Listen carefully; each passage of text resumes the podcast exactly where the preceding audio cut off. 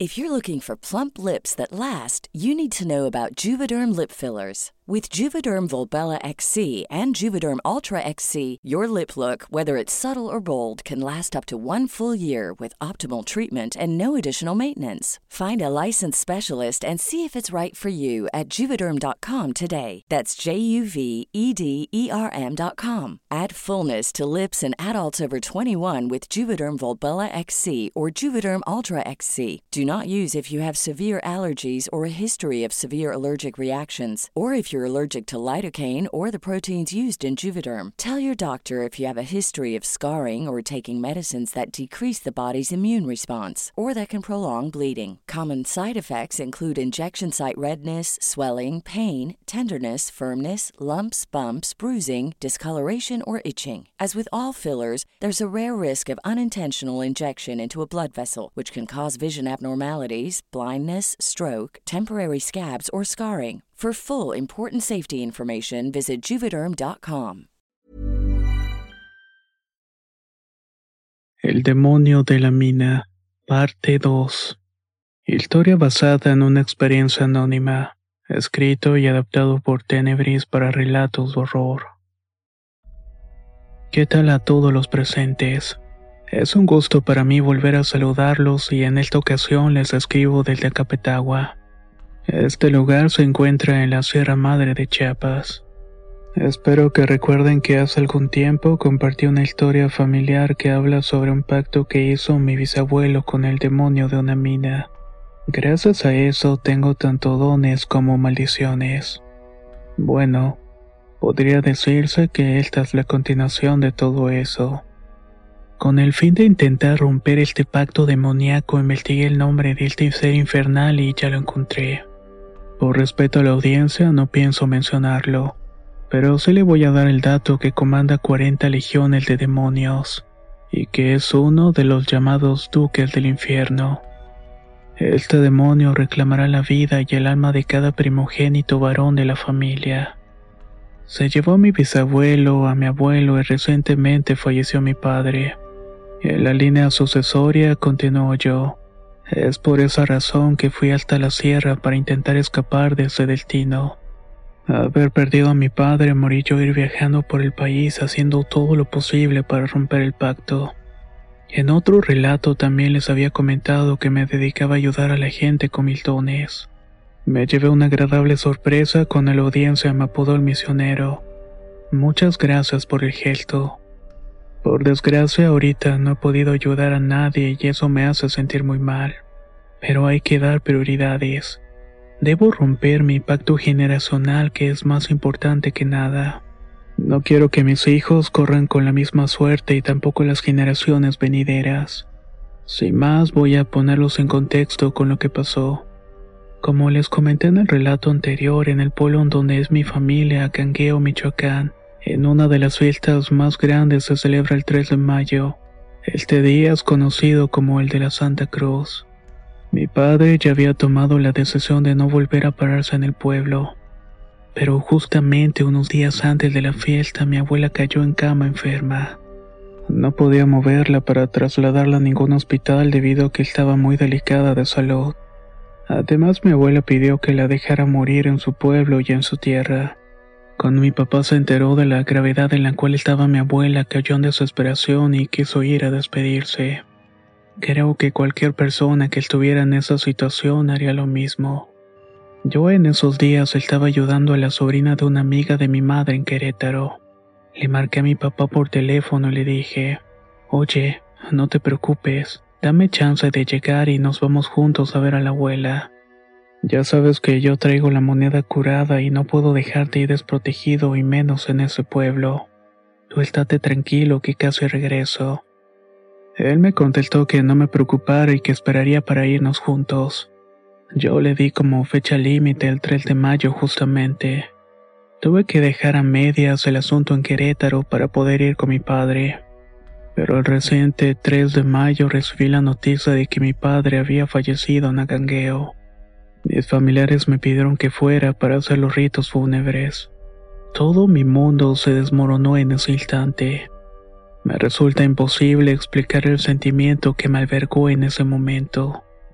Mi papá era mi mejor amigo y mi confidente y de la nada me lo arrebataron. De inmediato me moví para el pueblo. Todo el camino tuve la mente en blanco por el shock que estaba pasando. Prácticamente iba en automático. No quería pensar ni sentir nada hasta llegar al pueblo. Una vez que por fin estuve ahí me dijeron que el cuerpo de mi papá lo iban a mover a su itácuaro para cremarlo.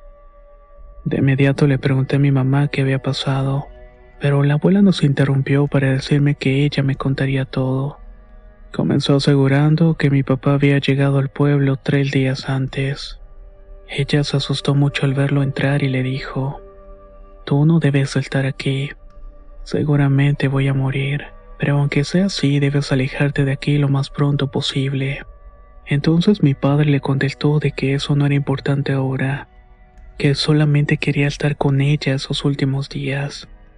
Viendo que no podía hacer nada para cambiar su opinión, la abuela le pidió a mi mamá que bajo ninguna circunstancia dejara salir a mi papá de la casa. Mi abuela me confesó que en cuanto vio a mi padre empezó a sentirse bien. De hecho, comenzó a recuperar las fuerzas. Pero al contrario, mi papá fue decayendo en ánimo y en salud. De alguna manera empezó a absorber todos los males de la abuela. Mi tía dijo que iba a ir por el doctor, pero como era de noche, mi mamá se ofreció para acompañarla. Mi padre fue el que se quedó al cuidado de la abuela entonces. Ella dice que de la nada mi papá empezó a reírse con la voz gruesa y rasposa. Al verlo se dio cuenta que ese rostro que tenía mi papá no era el de él, era más bien el rostro de un demonio.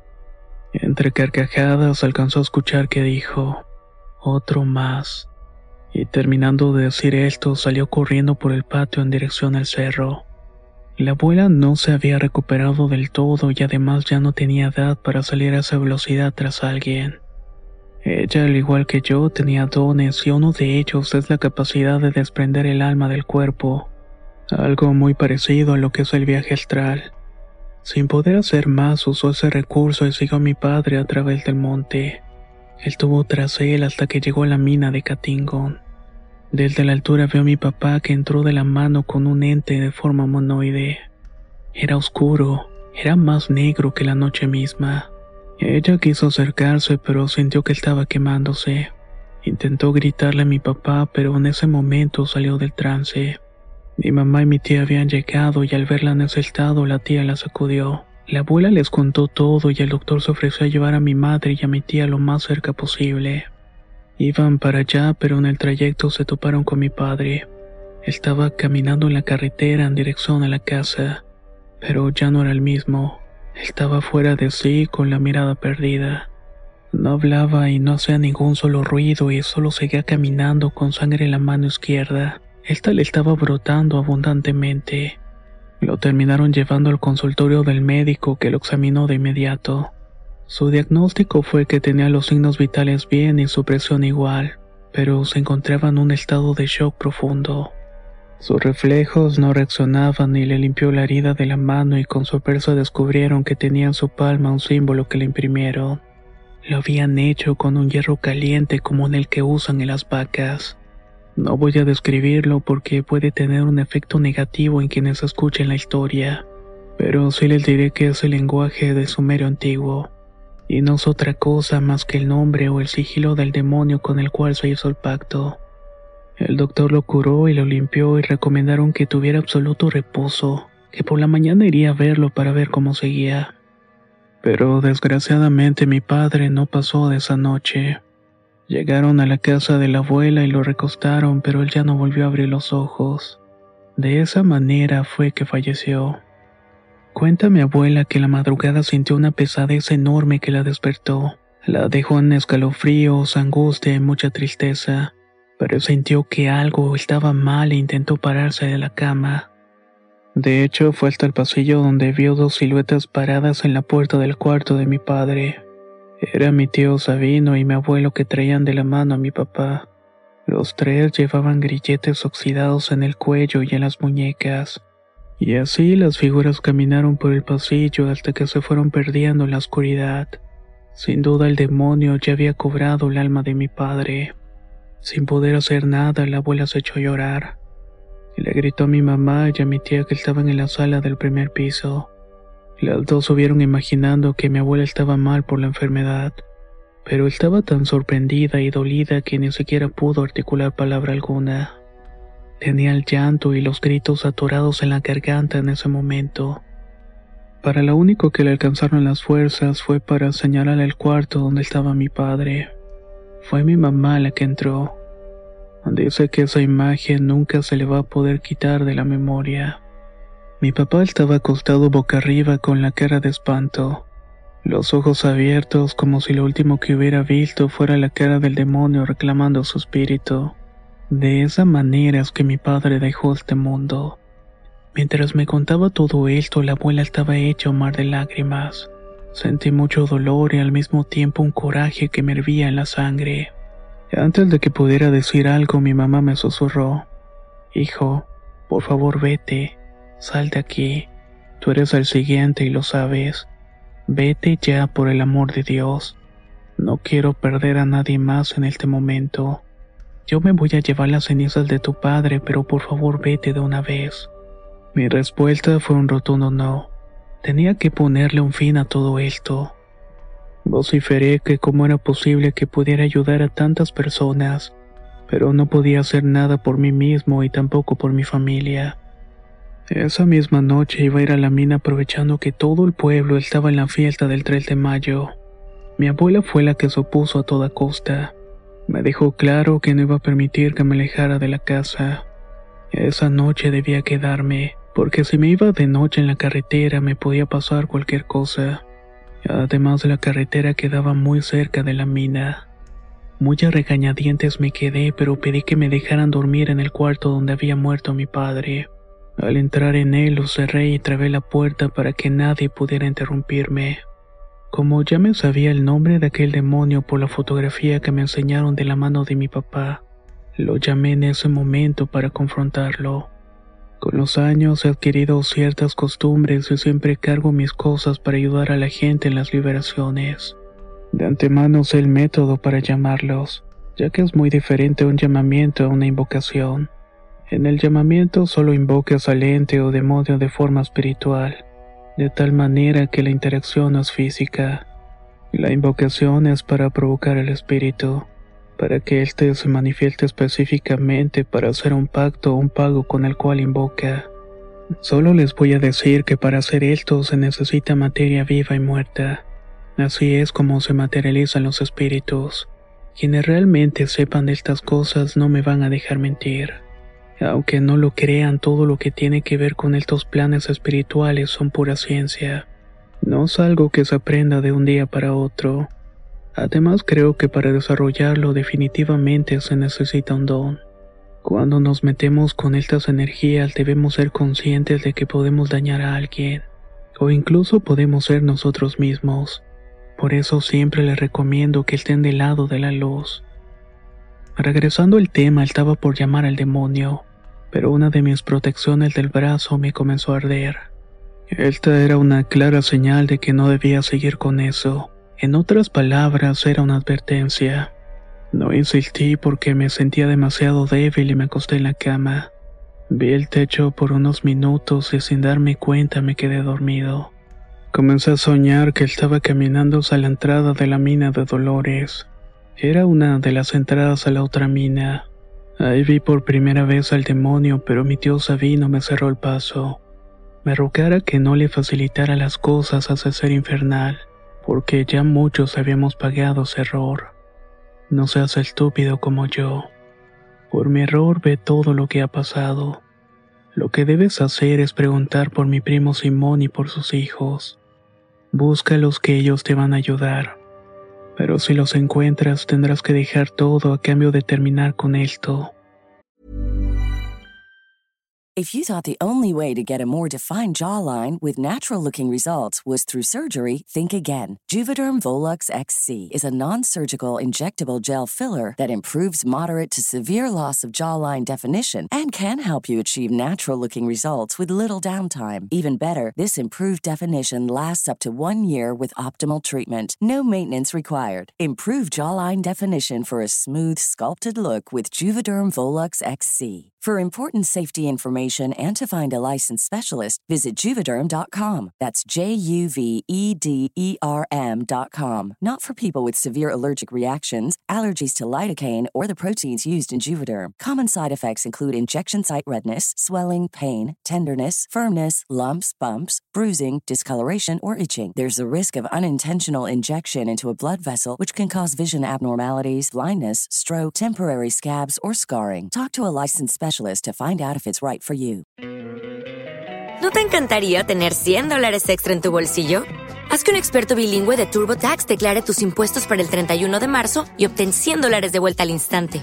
Porque no importa cuáles hayan sido tus logros del año pasado, TurboTax hace que cuenten. Obtén 100 dólares de vuelta y tus impuestos con 100% de precisión, solo con Intuit TurboTax. Debes declarar para el 31 de marzo. Crédito solo aplicable al costo de la presentación federal con TurboTax Full Service. Oferta sujeta a cambios o cancelación en cualquier momento. Al abrir los ojos me sentí mareado y débil. Como no soporté las náuseas, fui a vomitar al baño. Cuando salí me encontré a la abuela que me dijo que ella había visto, que yo también tenía el mismo don que ella. Ni tú sabías que podías tener esos sueños, me dijo.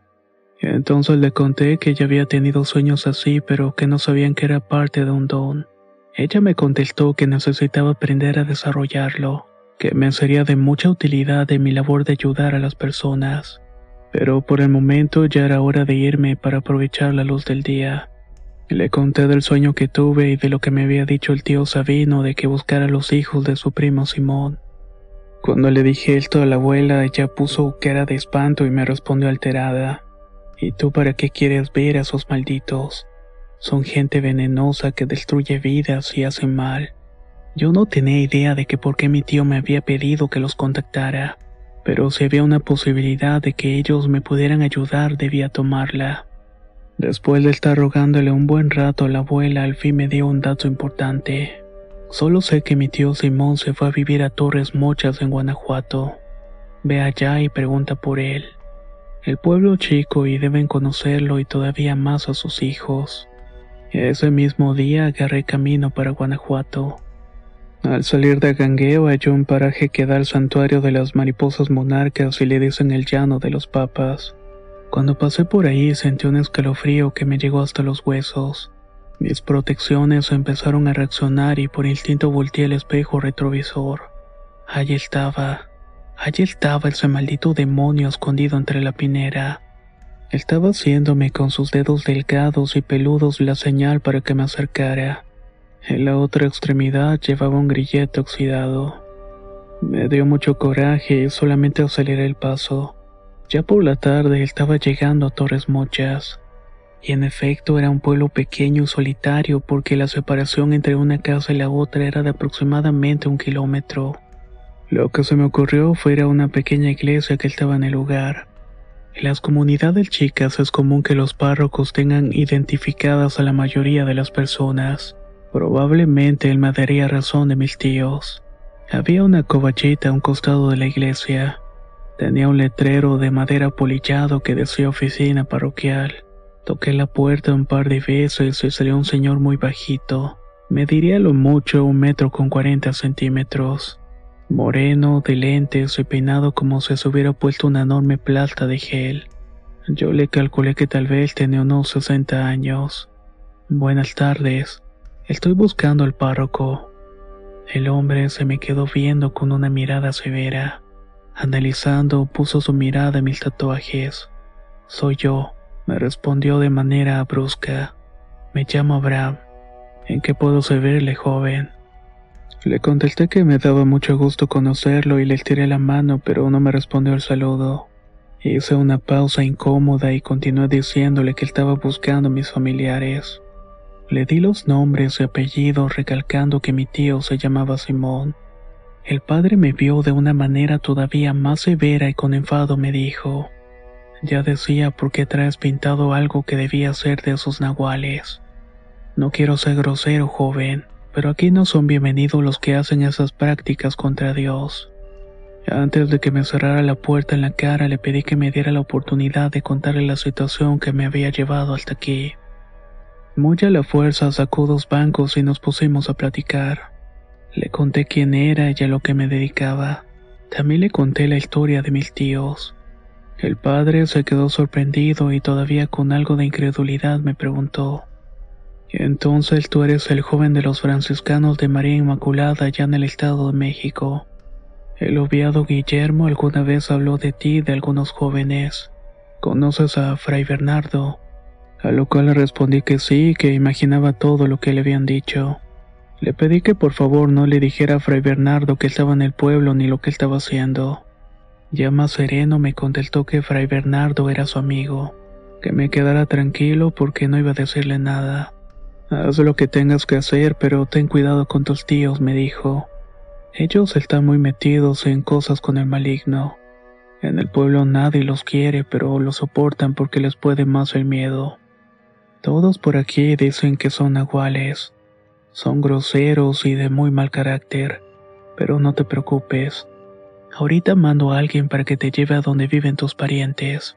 Te daré mi bendición, pero veo que ya no la necesitas. No abandones tu fe y cuando estés en esa casa encoméndate a Dios siempre. Acto seguido comenzó a gritar Chema, Chemita. Detrás de la capilla salió un muchacho de unos 15 años. Era un chico regordete, pelo castaño y piel blanca. ¿Qué pasó, padre? ¿Para qué me ocupa? Ve con el joven y llévalo a la casa de los nahuales, por favor. El muchacho enseguida puso una cara de horror, pero no se atrevió a desobedecer el mandato. Solamente movió la cabeza y me dijo que me iba a llevar. En el camino le pregunté por qué la gente les tenía miedo. No sé por qué buscas a gente si es re mala, joven. Fíjese que a un primo mío lo embrujaron y lo dejaron tarugo. Ya no habla, se la pasa todo el día sentado viendo para el cerro y se le cae la baba por la boca. Me quedé pensando en las palabras del chico y me animé a decirle, si te da miedo ir, solamente señala cuál es la casa y vete. No vaya a ser que también te dejen así, Chemita. Él se me quedó viendo asustado y le sonreí diciéndole que solamente era una broma, que me dijera cuál era la casa y se podía ir. El chico levantó la mano y apuntó a una casa solitaria en medio de un paraje. Yo solo seguí el camino hasta que llegué a la casa. Era una casa de un solo piso, de madera, muy amplia pero descuidada. Tenía un corral con unos puercos y una que otra gallina. Toqué una cerca que servía como puertas al patio. Pocos segundos después asomó una señora que para mi sorpresa era muy parecida a mi abuelita. Solamente que estaba un poco más delgada, morena y sin los característicos ojos azules. ¿Qué carajos quieres tú? me gritó. Yo no me ofendí en lo más mínimo por su tono golpeado. Solo le respondí preguntando si era mi tía que era fulano, nieto de tal y tal. La señora se me quedó viendo de la misma manera que lo hizo Abraham, especialmente poniendo atención en los tatuajes.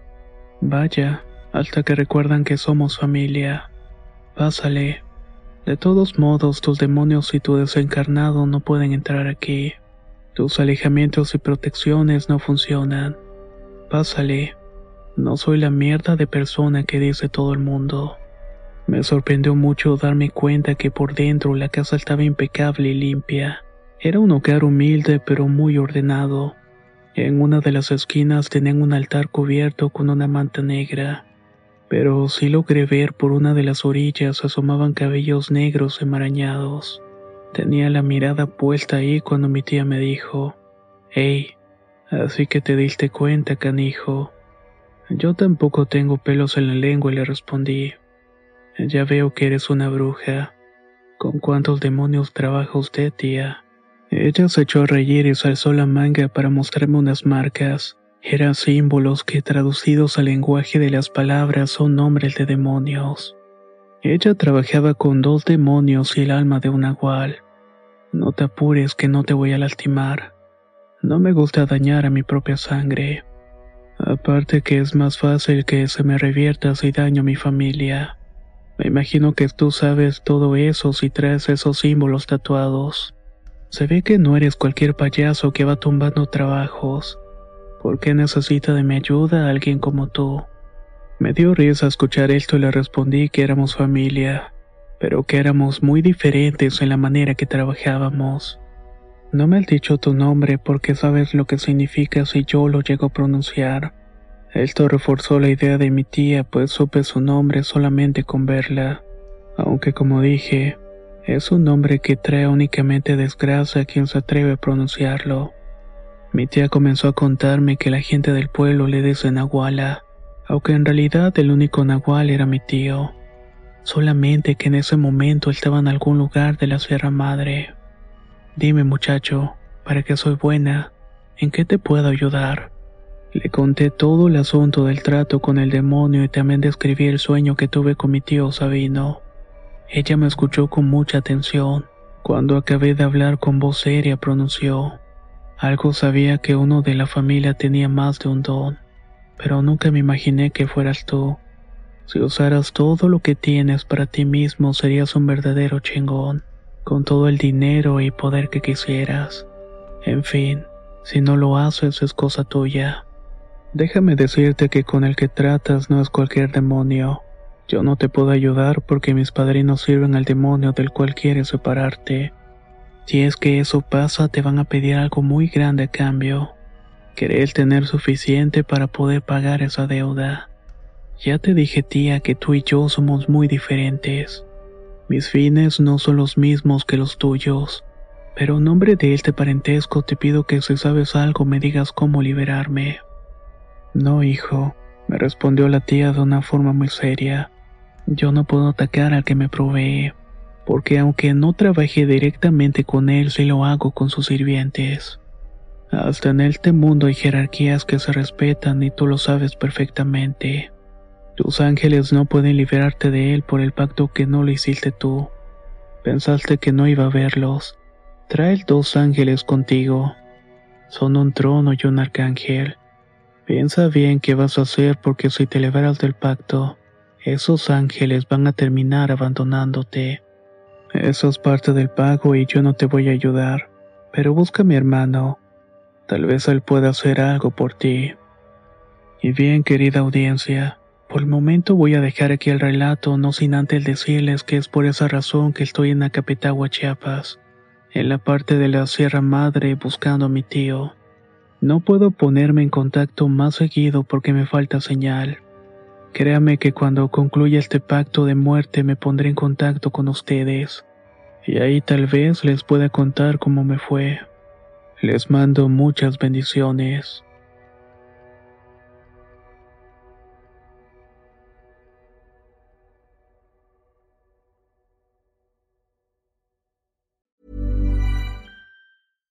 How would you like to look five years younger? In a clinical study, people that had volume added with Juvederm Voluma XC in the cheeks perceived themselves as looking five years younger at six months after treatment. Look younger, feel like you. Add volume for lift and contour in the cheeks with Juvederm Voluma XC. Reverse signs of aging by adding volume to smooth laugh lines with Juvederm Volure XC. For important safety information and to find a licensed specialist, visit juvederm.com. That's J U V E D E R M.com. Not for people with severe allergic reactions, allergies to lidocaine, or the proteins used in Juvederm. Common side effects include injection site redness, swelling, pain, tenderness, firmness, lumps, bumps, bruising, discoloration, or itching. There's a risk of unintentional injection into a blood vessel, which can cause vision abnormalities, blindness, stroke, temporary scabs, or scarring. Talk to a licensed specialist to find out if it's right for you. ¿No te encantaría tener 100 dólares extra en tu bolsillo? Haz que un experto bilingüe de TurboTax declare tus impuestos para el 31 de marzo y obtén 100 dólares de vuelta al instante. Porque no importa cuáles hayan sido tus logros del año pasado, TurboTax hace que cuenten. Obtén 100 dólares de vuelta y tus impuestos con 100% de precisión, solo con Intuit TurboTax. Debes declarar para el 31 de marzo. Crédito solo aplicable al costo de la presentación federal con TurboTax Full Service. Oferta sujeta a cambios o cancelación en cualquier momento.